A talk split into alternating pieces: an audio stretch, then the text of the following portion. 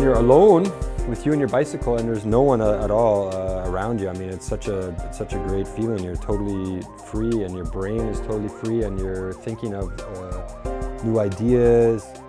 It's one purpose like to have bicycles that you can use in either in the city or when you go to a bit longer trips like we did.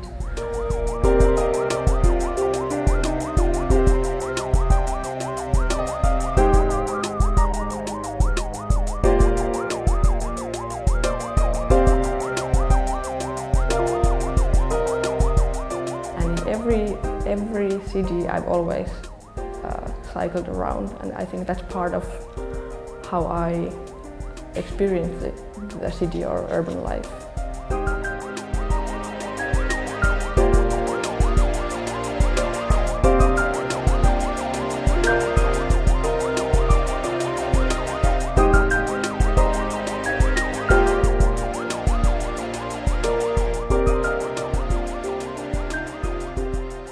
Developing from that point uh, where people first dug into the already existing messenger and fixed gear scene, um, the bike is now, in my opinion, something that is more of an object of desire for everyone. Like old people um, coming in here saying, "Oh, I wish I was still in the shape to ride a bike like this because it's so pretty."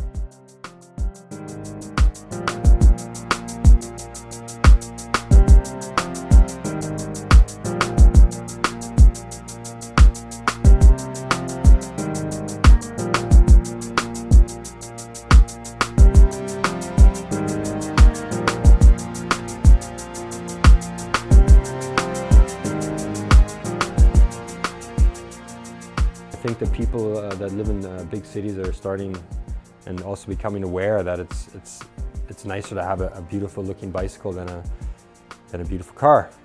It also takes up less space and it's also more energy efficient and a lot of other things as well.